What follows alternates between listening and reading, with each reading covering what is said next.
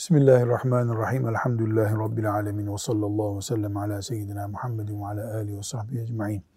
Güzel konuşmak, nazik konuşmak, yol gösterirken nezaket göstermek, sünnet olan işlerdendir.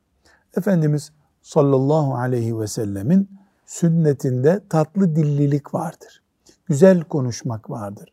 Kaba olanı tercih etmemek vardır.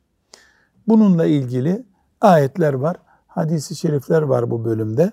Bunları okuyacağız inşallah. Hicr e, suresinin 88. ayetinden bir bölüm var. Hafız Salih onu okuyalım.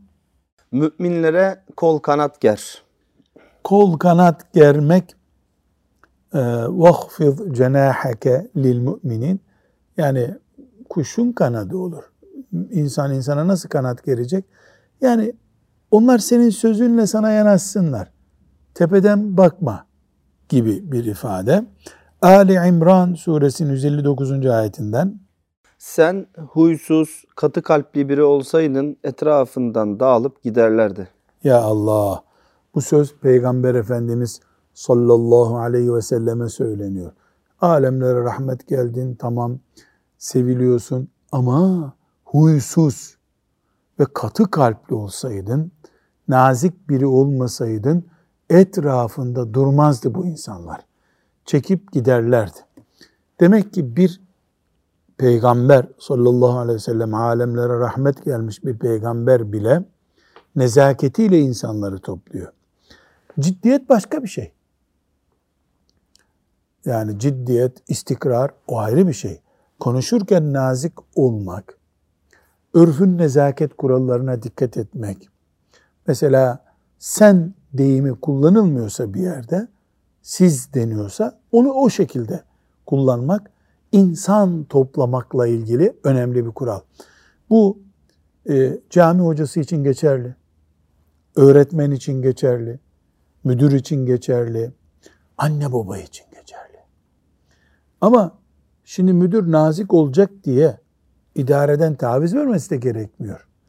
Nezaketle ciddiyet ve istikrar arasında denge kuracak. Biraz zor tabii bu. E ne yapalım? Hayat kolay değil. Bununla ilgili hadisi şerif dinleyelim. Adi İbni Hatim radıyallahu anh'ten rivayet edildiğine göre Resulullah sallallahu, Sallallahu aleyhi ve sellem. şöyle buyurdu. Yarım hurma vermek suretiyle de olsa kendinizi cehennem ateşinden koruyunuz. O kadarını da bulamayanlar güzel bir sözle olsun kendilerini korusunlar. Hafız Salih, bir daha okusana bunu. Yarım hurma vermek suretiyle de olsa kendinizi cehennem ateşinden koruyunuz. Yarım hurma vermek. Ya hurma nasıl bir şey? Şu parmağımız kadar bir şey. Şimdi büyük hurmaları gösteriyorsun. Yani ince yapar. Şeftali kadar var mı? Yok hocam. Erik, Erikten de Ağustos eriği kadar diyelim. Evet. Hemen hemen. O kuruduğu için öyle küçük görünüyor. Ağustos eriği kadar var. Evet. Şimdiki hormonlu erikler değil de normal Ağustos eriği kadar var iyi hurmalar. Acve hurması biraz küçüktür. Onun yarısı bir insana ne eder ya? Belki şekerini düşürür. Yani şeker şekere katkısı olur ama Olur. Karnını doyurmaz. karın doyurmaz. E onun yarısı da olsa verebileceğin şey onun sadaka olmasını kabul ediyor demek ki sallallahu aleyhi ve sellem Efendimiz.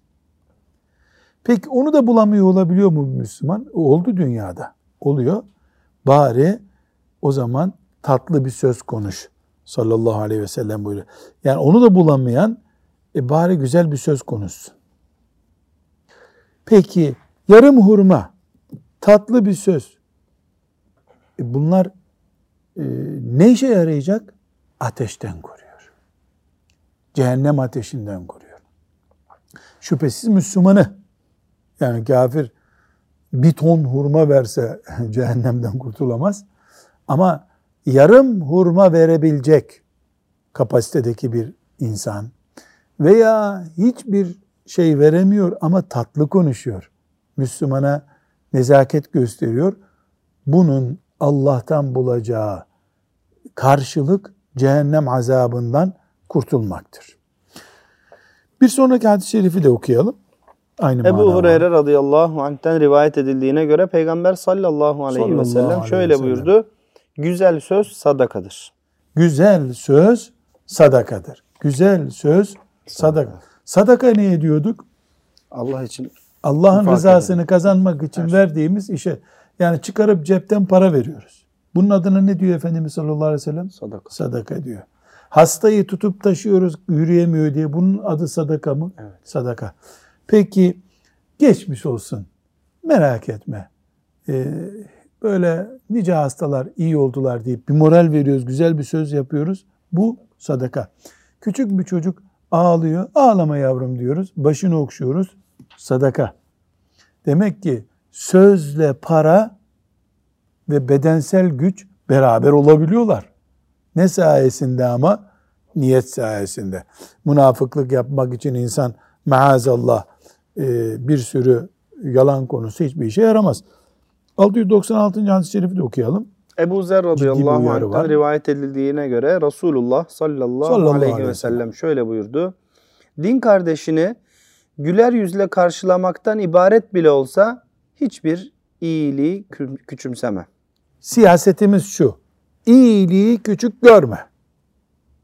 Bir cami yaptırdın. İyilik mi bu? Küçük görme. Bir hastanın ameliyat masraflarına yardım ettin. İyilik mi? İyilik. Küçük görme. Ama birisinin kolundan tuttun, yürümesine yardım ettin. İyilik bu. Yani iyiliğin bize göre küçüğü büyüğü olur. Allah'a göre iyilik iyiliktir. Elbette ecri farklı olur. Ayrı bir mesele. Velev ki tatlı bir söz konuş. Bu da müthiş bir sevap kaynağı Allah katında.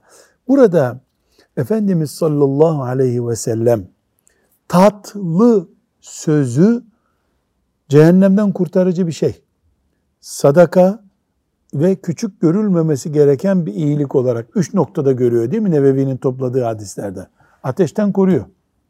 Sadaka ve küçük görülmemesi gereken bir şey. Tatlı sözü üç kalıpta ele alıyor sallallahu aleyhi ve sellem Efendimiz. Tabii ki buradaki Riyazu Salihindeki hadisi şeriflere göre. Biz bunu e, aile içindeki bireyler için geçerli görüyoruz. Zaten aile hayatın temeli. Orada bu tatlı söz nezaket olmalı. Bilhassa insanlara bir şey öğreten kimseler için görüyoruz. Öğretmendi vesaire. Aynı şekilde camide imam hutbe okuyor, hutbe irad ediyor, vaaz ediyor. Onun için de görevli görüyoruz. Bunun için de yapması e, gerekli diye düşünüyoruz. Burada Efendimiz sallallahu aleyhi ve sellem bunu yapamayana bari güler yüz göster diyor.